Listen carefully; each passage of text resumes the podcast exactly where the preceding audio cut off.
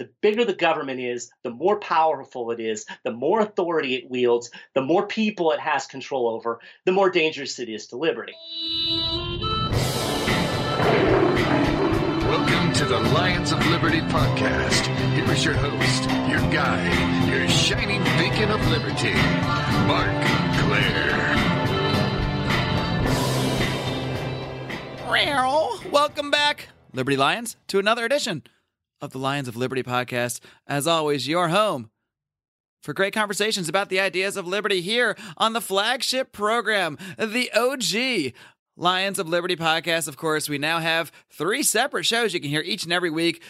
Electric Liberty Land on Wednesday, hosted by Brian McWilliams, your weekly dose of culture, comedy, and liberty. And of course, John Odermatt's Felony Friday, every single Friday where he takes a look at our oh so broken criminal justice system. Be sure to check everything out by subscribing to the Lions of Liberty podcast feed on iTunes, on Stitcher, wherever you find podcasts, my friends. We're there.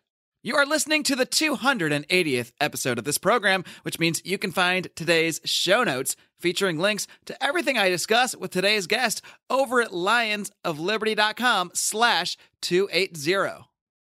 My guest today is the communications director for the 10th Amendment Center he is the author of the book Our Last Hope Rediscovering the Lost Path to Liberty, and he's the host of his own podcast, Thoughts from Maharrey Head. I am pleased to welcome Mr. Michael Maharrey. Michael, are you ready to roar? Roar! How's that? Oh, that's great, Mike. that's how I like them. Getting starting things off with a good roar. that's right.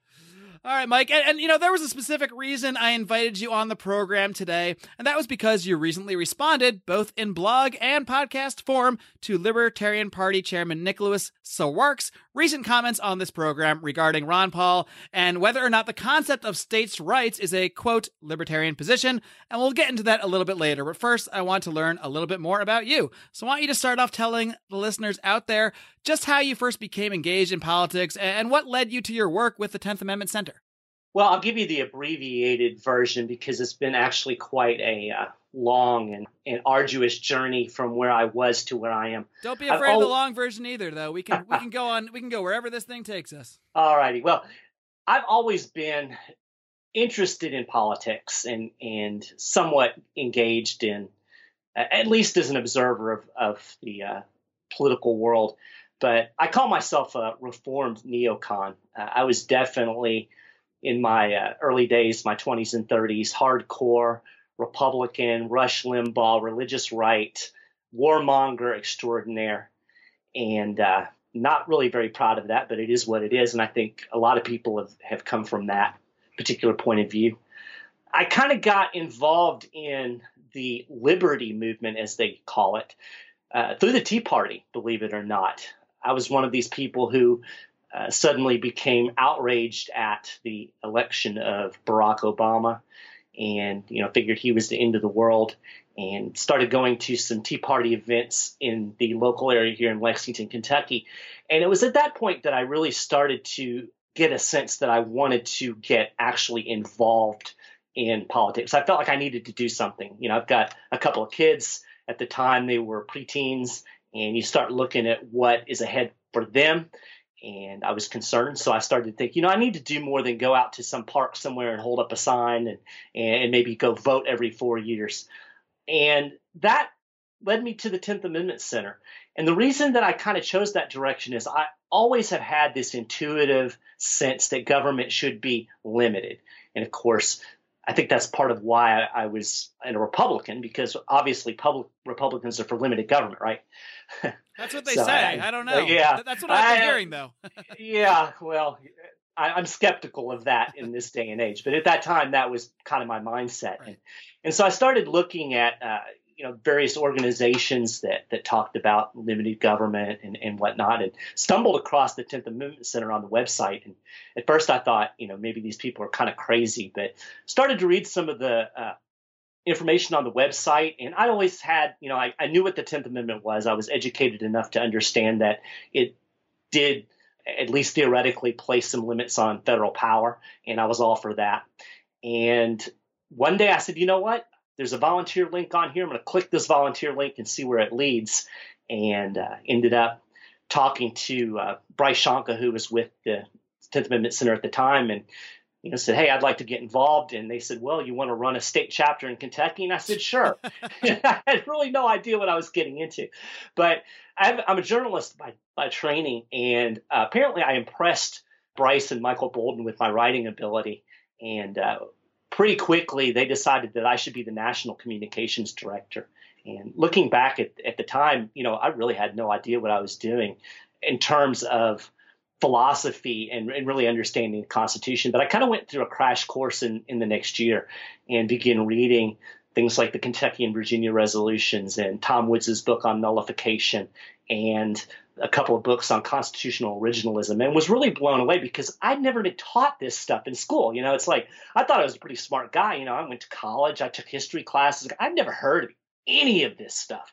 And I was blown away by what I didn't know and that you know it was like a rabbit hole and i just kept getting deeper and deeper and, and, reading ratification debates and and obscure letters between people in the founding era and i find it fascinating and as i went along i realized that this is important stuff. This is what americans need to understand in terms of uh, you know the limited nature of the government that was intended for the united states and and even deeper the uh, relationship between the states and federal government. And that kind of led into an even deeper, you know, examination of political philosophy and my own personal, you know, my religious beliefs. I'm a I'm a practicing Christian, and I started to realize that some of my my beliefs in terms of my faith didn't quite line up with my political beliefs, particularly blowing up people all over the world. And that does seem so, to be a bit of a conflict, doesn't it? Yeah, it really does. And to love thy neighbor. exactly, and, and so you know that was kind of the last that was kind of the last barrier of, of breaking down that America's great and, and we need to you know project power all over the world. And really, at this point, I, you know, if you're gonna if you want to pigeonhole me with a label, I would probably be considered an anarcho-capitalist. Although I know people will find that weird working for an organization like the Tenth Amendment Center because I know there's some dichotomy there. But uh, I, I believe that the the work that we're doing at the Tenth Amendment Center to decentralize and to undermine federal authority is a strategy for the broader principles of liberty, which is getting rid of as much government as possible. So that's the uh, that's the Reader's Digest version. Gotcha. All right. Well, let, us kind of start with just the, the very bare bones basics before we dig into the weeds a little bit here. Can you just start off for those not fully familiar with the 10th Amendment? What does it specifically say, and what is your interpretation? And then what is the mission of the 10th Amendment Center specifically in sort of, uh, I guess, encouraging that or pushing forward that interpretation? Sure. Well, the 10th Amendment is what is known as a rule of construction. So it doesn't actually do anything. You know, it's not like it, it doesn't prohibit anything. It, it, basically tells you how to interpret the Constitution. And the in a nutshell, what it says is that any power that was not delegated to the federal government by the Constitution remains a power of the state governments or a power of the people themselves. So in, a, in, in the simplest terms, the Constitution created a union between sovereign states. So each state is actually a sovereign entity, and it is actually the preeminent political society in the American system. These societies formed a union, they delegated certain powers and authorities to the general government, and they retained all of the rest to themselves. So the federal government is really only supposed to do a very small number of things, most of which you will find in Article 1, Section 8 most of the things, as Madison put it, deal with uh, foreign powers, defense, foreign trade, and, and international relationships. And, and, Madison said in Federalist 45 that everything that has to do with the life, liberty, and prosperity of the state and the uh, liberties of the people, those things were to be left with the states and the people themselves. So, federal government, very small, powers few and defined, state powers, numerous and indefinite, uh, all flowing from the people of the states. So the 10th Amendment Center is an organization, and basically we have kind of a uh, we're kind of like the Federal Reserve, except not. We have a dual mandate or a dual a dual goals that we're working towards. One is education to teach people proper understanding of the Constitution, constitutional originalism, educating people about this strange concept called nullification, which is simply using state authority to undermine federal power. And then we have an activist path that is essentially using putting that nullification into practice, finding ways to use the authority of the states to block stop and hinder unconstitutional, unwarrantable federal actions, which, when you get down to it, is uh, most of them. So we do most of our work in terms of our activism, which we're heading into uh, full bore nullification season now with all of the state legislatures getting underway. It involves advancing uh, legislation at the state level on issues that range from marijuana legalization to undermine federal prohibition of marijuana, which is clearly unconstitutional. We do state action that undermines the federal surveillance state, that undermines federal gun control, federal food regulations, EPA, Obamacare, almost anything we can use these particular strategies to block federal authority and, and to bring power back down to the state level in a decentralized fashion that it was meant to be. So I think one of my favorite projects that I, have seen from you guys, the Tenth Amendment Center, is uh, maybe you can guys can kind of give us an update on it. But is this thing in Utah with the NSA surveillance, uh, like I guess their data storage center, and uh, the idea of cutting off the water to that federal facility in Utah? And I, I remember hearing about it maybe a year or more ago. But can you update us on, on the progress of that, or maybe get, dig into it a little bit more for those not familiar with it? Yeah, the OffNow project is is my favorite thing that we've ever come up with, and it was we came up with this idea around the time that Snowden was really rolling out with the revelation. So you were seeing about every other week articles about, hey, the NSA is doing this and the NSA is doing that. We started to think, you know, what can you do at the state level to undermine or stop the NSA? And, you know, from off the top of your head, it's like, well, nothing. You know, it's a federal program. What they? What's the state going to do? And then we started to realize, and we started doing some research, and we realized that the NSA is actually maxed itself out in Maryland, where its main base is. They've maxed out the power grid there. So they're looking for places that they can expand where they have access to power, water, and other infrastructure type of things that they can no longer tap into in Maryland. And one of these projects was the Utah Data Center, which is basically just a huge data storage place where the NSA sucks up all of this information on virtually everybody in the world and stores it in Utah. And it just so happens that this facility uses like I think it's like 42 million gallons of water a day is what they projected it would use when it's at uh, full capacity uh, in order to cool all these supercomputers. And that water is supplied by the city of Bluffdale, which is a subdivision of the state of Utah. Well, anti-commandeering doctrine, which is a, a kind of a Supreme Court approved constitutional principle, that the federal government cannot force states to implement federal programs or to support federal programs or to enforce federal laws. You know, the, the states can't legally, you know, stop the federal government. They can't like arrest federal agents, although we could have a debate about that even. But in today's in today's political climate, that's not going to happen. But states don't have to cooperate, and states don't have to allow the NSA to use their resources. So therefore, the city of Bluffdale would have every right to say, you know what, NSA, you know, we have this water contract with you. We're going to terminate it. So you figure out how to get your water some other way, and of course, no water, no NSA facility. So maybe they can collect just... some rainwater or something. yeah, get some little barrels up there in the desert, you know so this is just one of you know we try to be creative and and the, the federal government depends on state and local action to do almost everything that it does. And you know i think one of the best examples is marijuana prohibition. You know you see these dea raids. There's always your local sheriff and your local cops are hanging out and they're all working together. You pull away that state and that local assistance the federal government has to do it by itself. It doesn't have the manpower. It doesn't have the resources to do all the crap that it's doing. So by withdrawing state and local cooperation, which is perfectly legitimate, even according to the Supreme Court. We have a great deal of power at the state and local level that unfortunately is not used nearly to the extent that it could be.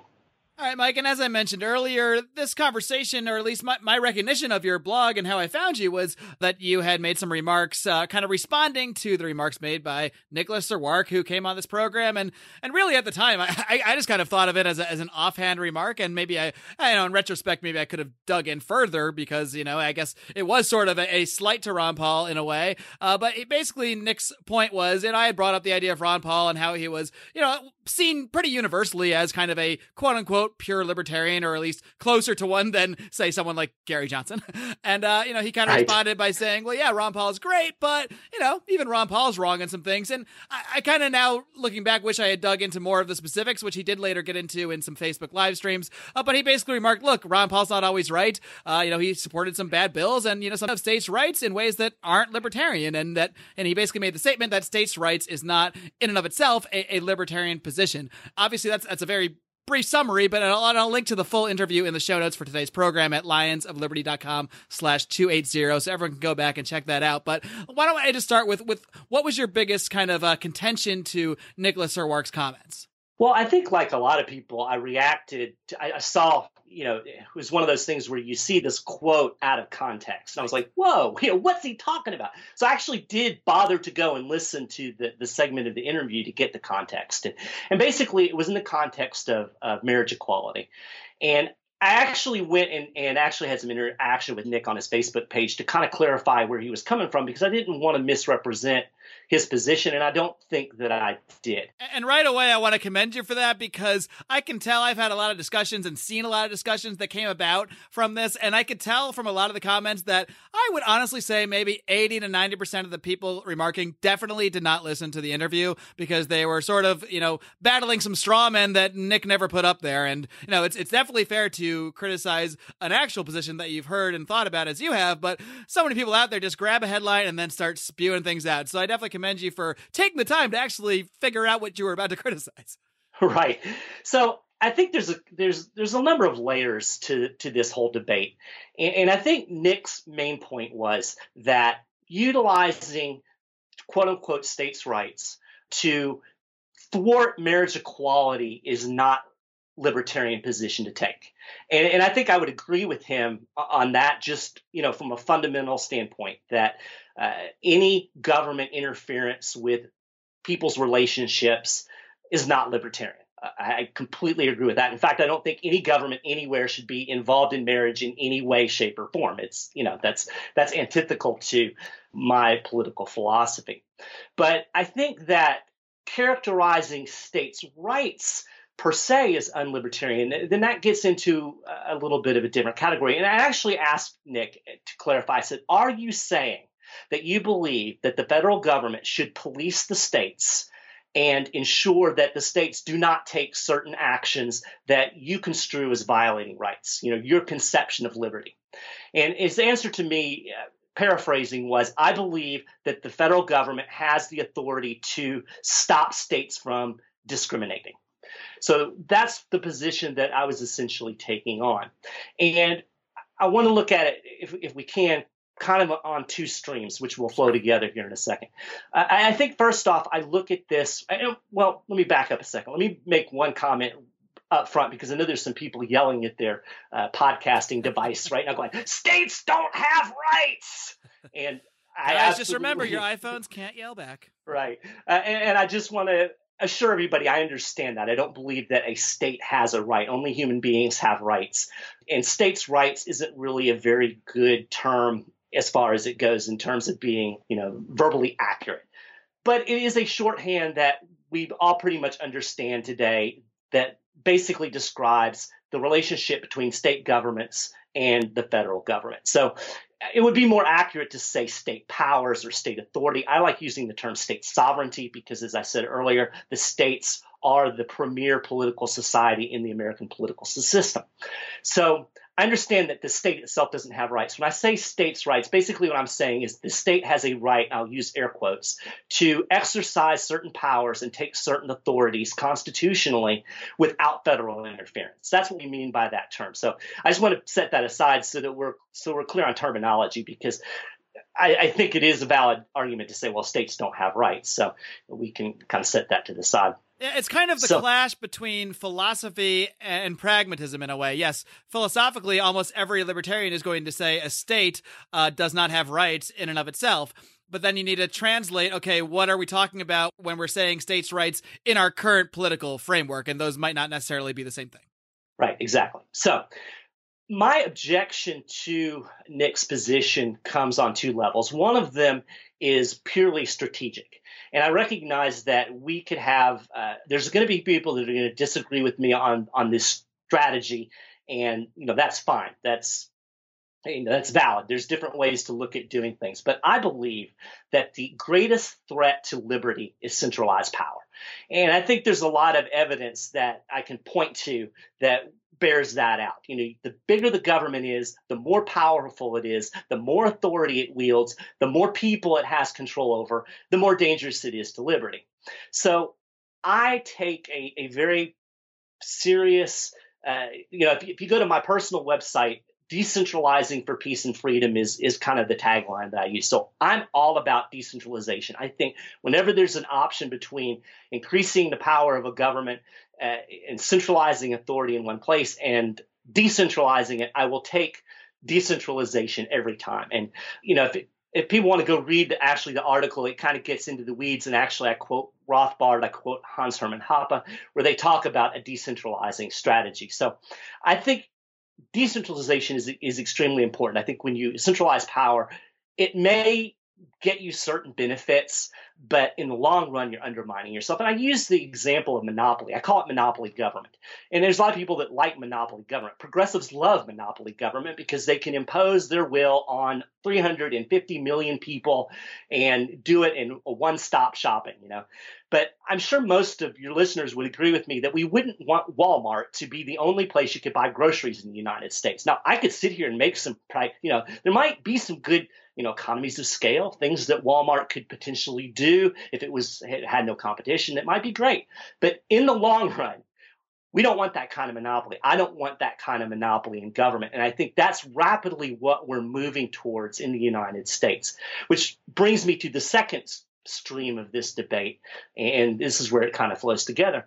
America's constitutional system was intended to be a decentralized system, which works out really well for me.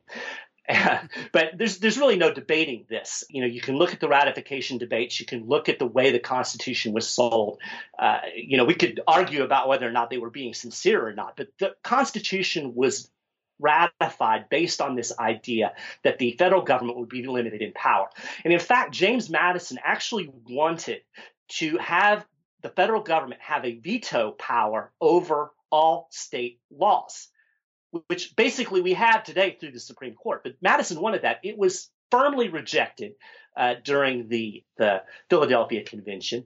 It was rejected later on when he formed the Bill of Rights and he tried to have some of those Bill of Rights apply to the states. That was rejected. So we have a constitutional system that is set up in such a way as to limit the power of the federal government. And when you start allowing the federal government to do things like regulate marriage that it was never intended to do, you are undermining the entire system. Now, we could say that you know it's a good thing that the Supreme Court has said we have to have marriage equality, and and that's you know it's it increases the rights of marriage, and that's a good thing.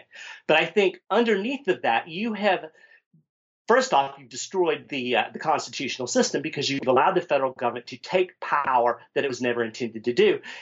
Even if it was for a good reason, now you've unleashed that power. And when they come along and do something that's crap, and you know they will because 90% of what they do is crap, you don't have any basis to stand up against it in the system anymore because you gave it away.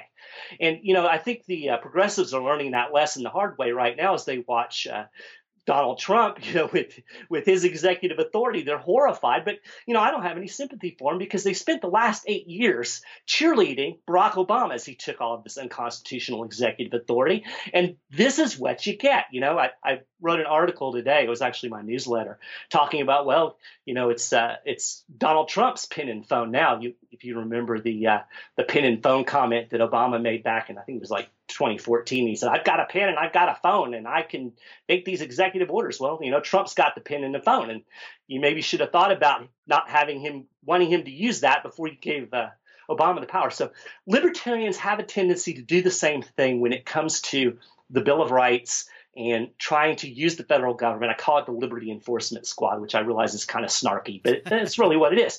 It's this desire to use centralized authority to impose liberty. And I just, I find that a little bit creepy. I find it very, very dangerous, and it doesn't fit within the constitutional system. And you know, we don't have time to get into the depths of this. And if I don't, if you have a show notes page, maybe you can link to some of this material. But sure. there's there's absolutely no debate that the Bill of Rights was not intended to apply to the states. There is absolutely, and people argue with me about this all the time. And finally, I'll just say, look, show me the founding era evidence that the Bill of Rights was ever intended to apply to this. Even John Marshall, who was like the huge nationalist, even he said it wasn't supposed to apply to the states. It didn't apply to the states until about 50 years after the ratification of the 14th Amendment, when the court created out of thin air this idea of the incorporation doctrine, which is a bastardization of the 14th Amendment. And a lot of people buy into this because, again, they think, well, we can advance liberty, but you're advancing a lot of other garbage along with it. And for every good thing you get, you get about 45 bad things. I remember just a couple of years ago, uh, there was a, a, case in Maryland where they went to the federal courts because uh, the Maryland, some police department there took some dude's DNA, you know, without a without a warrant. And the the federal court said, well, yeah, you can do that. Well, you know what? Now that's the law of the land in all 50 states. And, and that gets down to this whole idea of this decentralization. And I know I'm, I'm rambling along here, but I'll kind of close Ramble it out. Away. That's what we do here. I'll, I'll kind of I'll kind of leave it with this. You know, I don't want people to think that, oh, this Mike Maharrey guy's crazy. He thinks states don't violate rights. Oh, absolutely. I know that states violate rights. States are awful. States will do some horrible things. But I think that you should use the system within the state, the state constitution, all of which have bills, bills of rights, incidentally, to deal with violations that your states are doing on rights and not use the power of the federal government to try to impose it from above. Because when you centralize that authority, then you end up in a situation where it applies again to all 50 states. Now, I'm in Kentucky. If uh, you know my state legislature does something horrible, really, really horrible, it's not that difficult for me to move across the border to Tennessee or you know head over to Indiana, God forbid West Virginia. That's that's from my wife. My wife's from West Virginia, so I can say that. I can, you know, I can do that. It would certainly be a hassle, but it could be done. But when the federal government imposes some garbage on me, it's really not that easy for me to move to Mexico. You know, I mean, it's it's a scale. So I'm willing to risk the chance that Connecticut or Texas or California will do something that inhibits liberty that I think is bad. I'm willing to take the chance that that's going to happen and not have the federal government come in and police it because I think it's more dangerous to do that and centralize it than I do for California when, when you could leave California if you need to. So it's a, it's a decentralization thing. It gives you options. It gives you more options to to escape. And uh, you know, I, finally, I'll.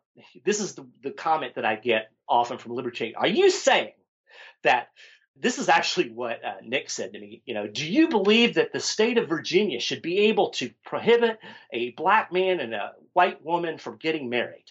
Well, no, I don't believe that. But neither do I believe that the federal government should come in and police that. And just because I say that I disagree with a method doesn't mean that I want the outcome. In other words, you know, let's say that there's a, a homeless guy in my neighborhood, and and uh, a couple of my neighbors come by and say, "Hey, let's go over to Joe's house, beat the crap out of him, take fifty dollars so we can feed this homeless guy." I say, "No, I, I don't want to do that." Well, it doesn't mean I want the homeless guy to be hungry. It means I don't want to beat up Joe.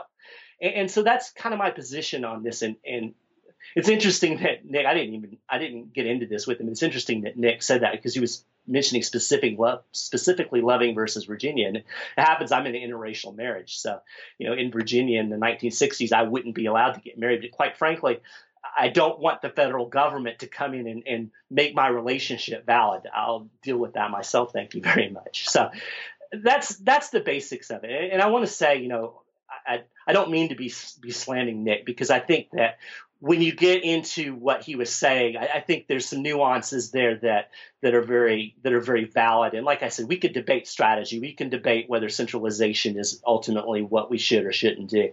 I don't think the constitutional ramifications are are debatable, and, and I think that should be a concern if you're a libertarian, because the Libertarian Party operates in the American constitutional system, so that American constitutional system should matter.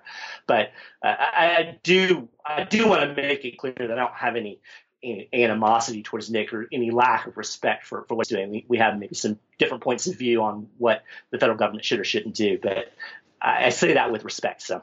All right, Mike. Well, speaking of respect, I need to take a minute out to pay some respect to today's sponsors. We'll dig a little bit deeper into this issue in just a minute.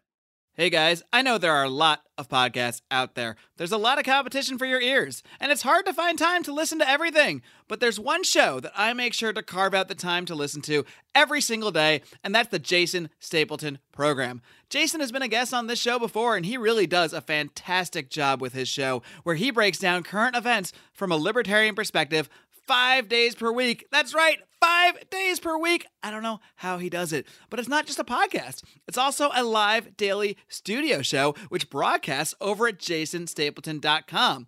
You can, of course, find his podcast on iTunes, on Stitcher, Wherever you listen to this podcast, you should have no problem finding Jason Stapleton as well. And the great thing about Jason's show is that it's so professionally done that you have no concerns about sharing it with your parents, your friends, your family. You're not going to get any of that Alex Jones conspiracy stuff. You're just going to get straightforward talk about libertarian ideals in our rapidly changing world. Be sure to check out the Jason Stapleton program. All right, Mike, I just want to go back a little bit. And, and I think the marriage example is a kind of a tough one because marriage is uh, kind of a positive right in a way, at least, uh, you know, when it comes to states issuing a license and that kind of thing. And I think almost every libertarian, whether it's you or Nick Sarwark or Ron Paul, probably all agree that states at any level shouldn't be involved in marriage or shouldn't be issuing licenses. And then when you're going to force certain states to accept certain definitions, that's it's somewhat of a positive right when you when you force someone to sort of issue a license. So I think marriage is kind of a, a tough issue, but uh, there are some other issues where things might look a little different, or, or maybe not a your point of view. But I want to go back to the wordage of uh, the, uh, the 10th Amendment, as you sort of pointed out earlier, where it says the power is not delegated to the United States by the Constitution, nor prohibited by it to the states, are reserved to the states respectively or to the people.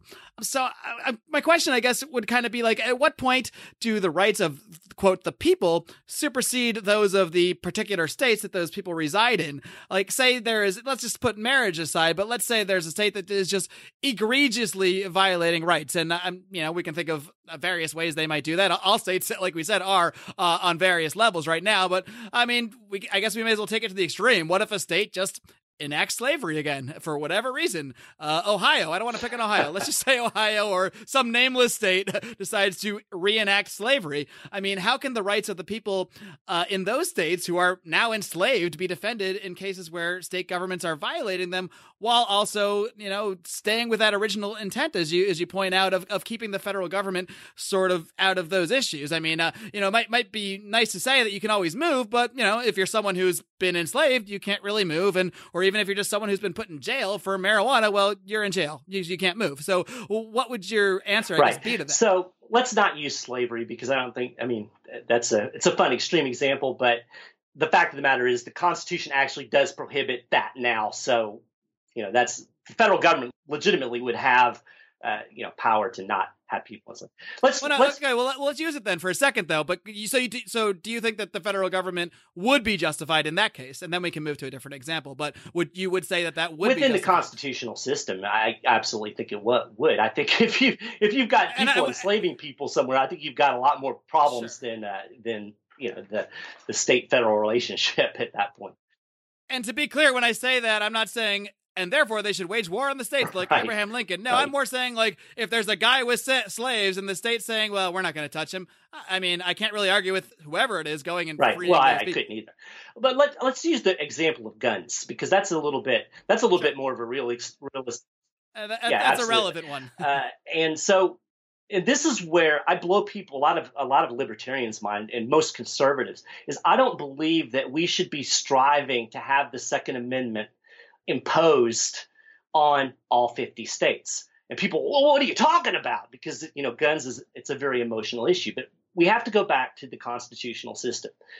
The federal, again, the federal government. I mean, the Bill of Rights was never intended to apply to the states. Okay, it, and it didn't up until uh, this this incorporation doctrine was created out of thin air by the by the courts. So what but what do you do? And that's where people say well mike are you telling me that, that the state of california should be able to uh, you know ban assault rifles and do all of these things that violate the second amendment? And i look at him and say yes that's exactly what i'm saying.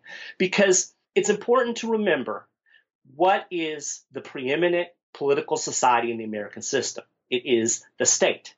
And if the state did not give the states did not give the federal government the authority to police whatever action it is, in this case guns, then when you allow the federal government to do that, you've undermined the entire system. So so they say, what do you do? You know, how, how do you deal with this? Well, let's take it up a level, okay?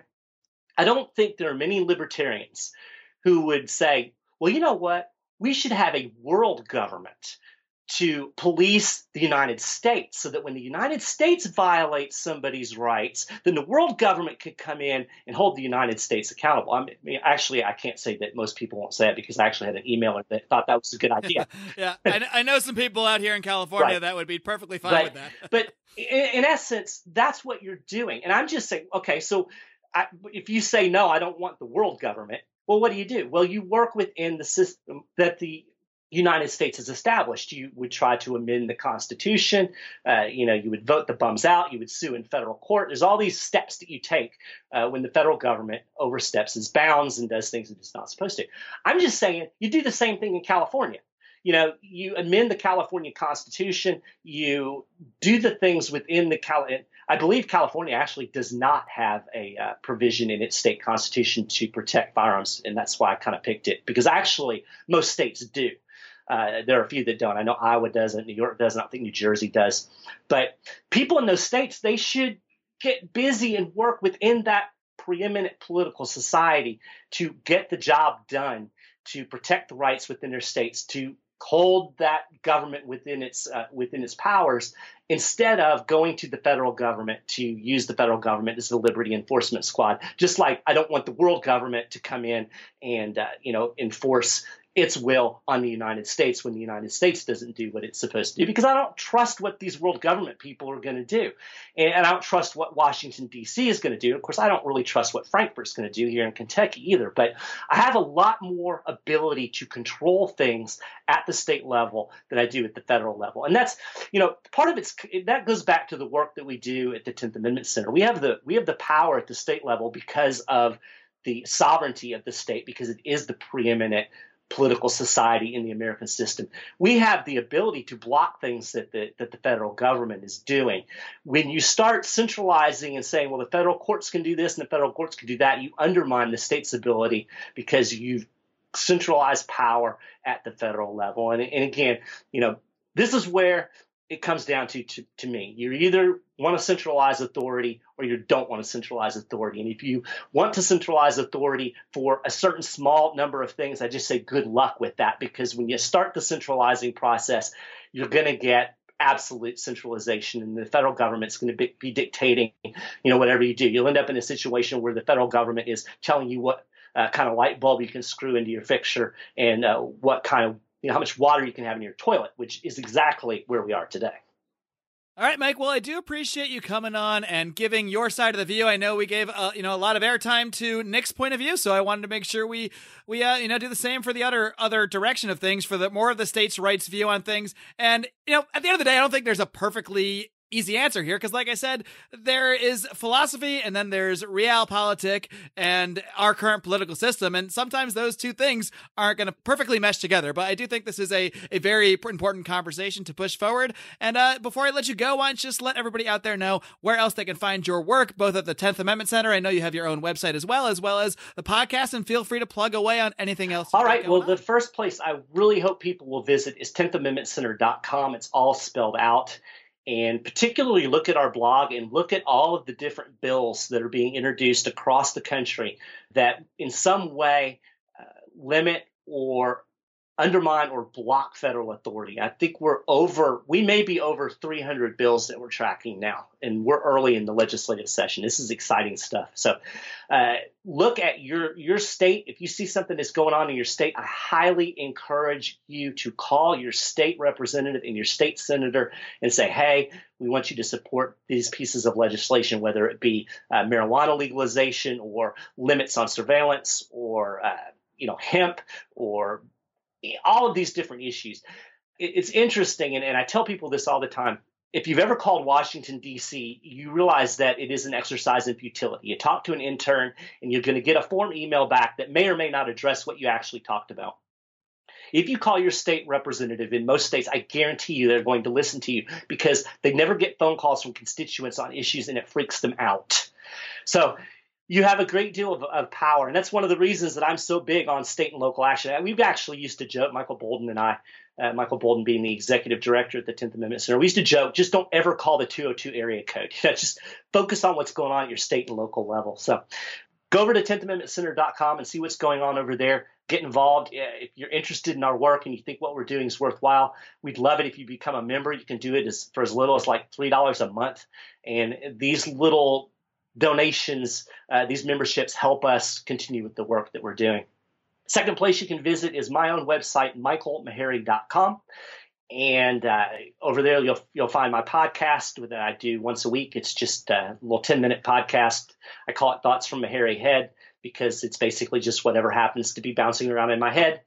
Uh, although generally it is dealing with constitutional issues and political decentralization. So uh, you can find that there. I blog relatively regularly over there. I have books.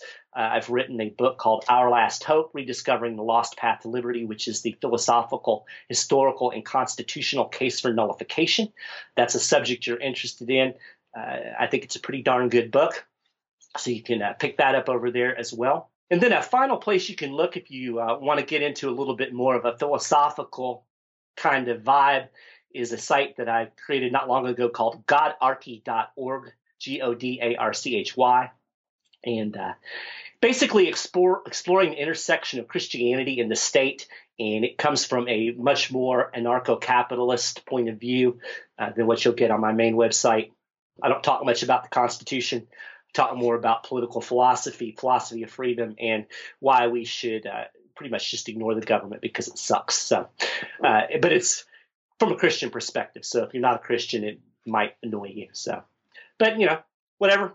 You can head over there, and uh, I appreciate all of the support. And I appreciate the opportunity to come on the show. Been kind of watching what you do from a distance for a long time, and and I'm happy to be uh, be a guest. Well, Mike, it was great to have you here. I really do appreciate you once again coming on the program and giving your point of view. And, you know, I think these conversations are important. So I'm glad that we're out there having them. So keep up the great work, man, and keep on. Thank you. All right, folks, I hope you enjoyed my conversation today with Michael Maharrey of the 10th Amendment Center. Be sure to check out everything he's doing, his blogs, his podcasts, just like me. He's a guy out there giving his thoughts on the best ways to advance liberty, and we might not always agree. Now, this is an issue that I'm not 100% convinced on. I'm just trying to sort of advance the conversation by demonstrating both sides, sometimes through my own conversation with my fellow Lions of Liberty, sometimes through guests, because the fact is, there's not necessarily a 100% right or wrong answer on some of these issues, because sometimes we are meeting the philosophical, where we do value individual rights, with the practical, where sometimes even if the federal government is correct in a situation, we might think that practically it's not a good idea to have them in certain roles, or, or even vice versa. We might think that a state is correct, but a state can also have its own sense of tyrannies. And is it necessarily good for libertarians to just overlook that? These are the kind of questions that I want you guys to be thinking about out there. We can talk about this stuff with us as well by coming over to our private Facebook group, the Lions of Liberty Forum. You can find it just by typing Lions of Liberty Forum in your little search bar in Facebook. As long as you look like a real person, we'll get you right in there to join the conversation. As always, you can drop me an email as well. Marc, M-A-R-C at lionsofliberty.com. Those are also the same methods, my friends, you can use to submit a letter of liberty, where I will take some questions for listeners each and every week and attempt to answer them here. And guess what? We're going to do it again right now. Write me a letter of liberty. Ain't got no time for tyranny. Time to rest alone, right here from my home. A lion just wrote me a letter. I don't care how many fallacies I hear. I'll take your question and answer it here. Time to rest alone, right here from my home. A lion just wrote me a letter. Well, you wrote me a letter, it's about liberty, and I'll answer it now. Listen to my words, they're about liberty. I'll explain the best I can. Roar. yep, I'm having fun with these guys. I really am. If you think I'm having too much fun and I'm getting a little too silly here, well, then buzz off, man. This is a fun show We're not just here to be stuffy academics. We're here to have a good time, and I'm going to do so by answering some letters of liberty today, starting with Archie Flower. Archie asks If you could make one amendment to the Constitution, what would you change and why? That's an interesting question, Archie, and it kind of plays into a lot of the conversations that have been going on lately, especially when it comes to states' rights and how, you know, technically it wouldn't be constitutional for a federal government to say, stop a state from waging a war on drugs if it were so to choose. So, to solve that problem, I would have an amendment passed and ratified by the states legally, yada, yada, yada. But in this exercise, I get to decide that that's going to happen. That the war on drugs is illegal. that uh, ingesting and consuming plants and chemicals and whatever substances man or woman may choose is a human right, an individual right, and any organization other than private organizations via contract and that kind of thing. You know you can you can join an HOA that says no drugs in our in our collective territory. And if you agree to that and sign a contract based on that well okay but that's not a war on drugs. That just that's just private contract enforcement. What i would say is you know, this is a human right. It's an individual right to be able to consume whatever substances we so choose, period, end of story. And that would solve maybe a lot of problems or maybe cause a lot more. I don't know. But I think it's such a basic issue. Such a very simple black and white issue from a libertarian perspective. That's what I would want to pass. I would essentially want to end the war on drugs at the federal level. Michael Me asks Do you think the current USA government is more likely to become libertarian first, as in the current LP and or its policies become the dominant scheme or completely collapse first meaning the US Constitution is no longer the basis for the government and nothing similar replaces it and or republicanism and democracy ends in this region. So uh, basically I think what Mike is asking is, you know, are, can we get to what we want, which is a better world, a more libertarian society, a, a society where the general policies of, of libertarianism are what the government reflects or is it more likely that the whole thing just falls apart? And boy, that's a toughie because you know, I like to be optimistic, and I am optimistic, and I do think that the best way for change is politically. It's through convincing our fellow man of the right way to do things and the right things not to do. And hopefully, once you convince enough people of this, the, the politics will reflect that. Now, I don't know if the Libertarian Party is ever going to field a president. They haven't even really achieved a congressional seat or a Senate seat. So it's really from that perspective, it's hard to see that happening anytime soon. At the same time, you know, we're seeing libertarian things occur in many ways. We're seeing the war on drugs begin to be curtailed uh, at the state level and even on the federal level in some ways as well. Although with Jeff Sessions coming in here, who knows? But uh, overall, I-, I would say that there's also that possibility of economic collapse. We're $20 trillion in debt. But even in that kind of event, even in an economic sort of collapse, even in a currency collapse, I don't really see the government collapsing. Sadly, if anything, in, in, that event, I think the government sort of strengthens and and and clamps down when there's sort of chaos and that kind of thing. So I do. While I can see the possibility of collapse in, in a certain extent, uh, you know, Ron Paul, Peter Schiff, they always talk about economic collapse and, and the case for why that's almost inevitable my optimistic side is going to say that when it comes to changing things and making a more libertarian world, it really is going to have to come through changing the ideas of our fellow man and and manifesting that politically. And I think our political system is going to change a lot, uh, especially with the advent of the internet. I mean, I think Donald Trump is essentially the first internet president we've ever had. He's essentially a third party candidate that was able to become president with a loose alliance of Republicans. And while Donald Trump is certainly no libertarian, uh, that pathway to creating political change, uh, that precedent, I, I, think we can build on that in many ways. Uh, if we can learn a lot of lessons from Donald Trump without having to emulate his policies or his, you know, narcissism and all, all the stuff that people hate about Donald Trump. And lastly, Austin Broderson asks, in honor of my recent viewing of Boondock Saints, great movie, guys, by the way, highly recommend it. Is there room for vigilante justice in libertarianism or even with government we have now? Now, this is a controversial issue in many ways. Now, some people who consider themselves anarchists, true anarchists, who really do want no form of government, and look, we can we can argue about the word government. Some anarchists are fine using the word government to describe, you know, systems of law, even uh, if they aren't coercive, and others would reject the word altogether. But there are some anarchists who would be totally fine with vigilante justice. And, you know, I'm fine with it to an extent, but the way I describe it, it wouldn't really be vigilante. I mean, if you see a crime occurring in progress, if you see someone being beaten, being robbed, being raped, being attacked, you have every right to be a quote unquote vigilante in that case and step in. Uh, I think the problems come in when we sort of want to take justice into our own hands after the fact. You know, when you find out about a crime or you suspect someone of a crime, they haven't gone through any sort of process. They haven't been had the chance to uh, have their case heard before any sort of legal system, and you just decide, well, I don't care. I'm just going to go decide that they're worthy of death and then I'm going to go kill this person because maybe they maybe they punched my wife in the face. and someone punched my wife in the face, I become angry. I go hunt them down, or at least I think they punched her in the face. That's what I heard. That's what I believe.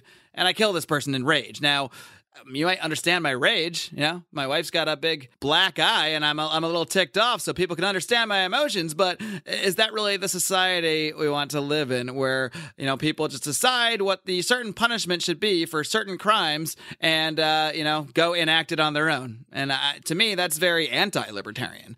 You know, to me, everyone deserves their quote unquote day in court. Now, we may disagree with the ways courts are currently funded, the way they currently operate, but any sort of civilized society needs some sort of legal process, some sort of way for someone to present a valid defense, and some sort of objective process for determining punishment, whether it's restitution to the victim or whether it's confining them in some way away so they are not putting others in danger, to have individuals just up and deciding to enact law on their own and to skip any sort of process, very dangerous and dare I say tyrannical. So no, I don't really support vigilantism in that sense at all. All right, guys, that's going to do it for the Letters of Liberty today. Again, if you want to submit a letter of liberty, I will post a weekly thread in the Lions of Liberty forum. You can also shoot me an email, Marc, M-A-R-C, at lionsofliberty.com. If you've sent me one and it hasn't been answered yet, don't worry. I am keeping track of all of them. Sometimes, if someone's asked a few questions in a row, I'll skip them for a week or two to get somebody else in. Uh, I am keeping a full list here, and at some point, we might actually do a full episode just answering Letters of Liberty to kind of catch up and get everybody everybody in, but I do plan to at least get one question from everyone who submitted one. Now, if you submitted three or four, I might not get them all in. That's just the way it's going to be. But I'll try to get at least one or two of them in. Fair enough? Fair enough. Guys, it's been a blast please do join the conversation. Please do come join the Lions of Liberty Forum. Please do find us on Twitter at Lions of Liberty, Facebook.com slash Lions of Liberty. Share our stuff from social media. Tell all your friends about the Lions of Liberty podcast and all the great conversations we are having here. Until next time, folks, live long and live free.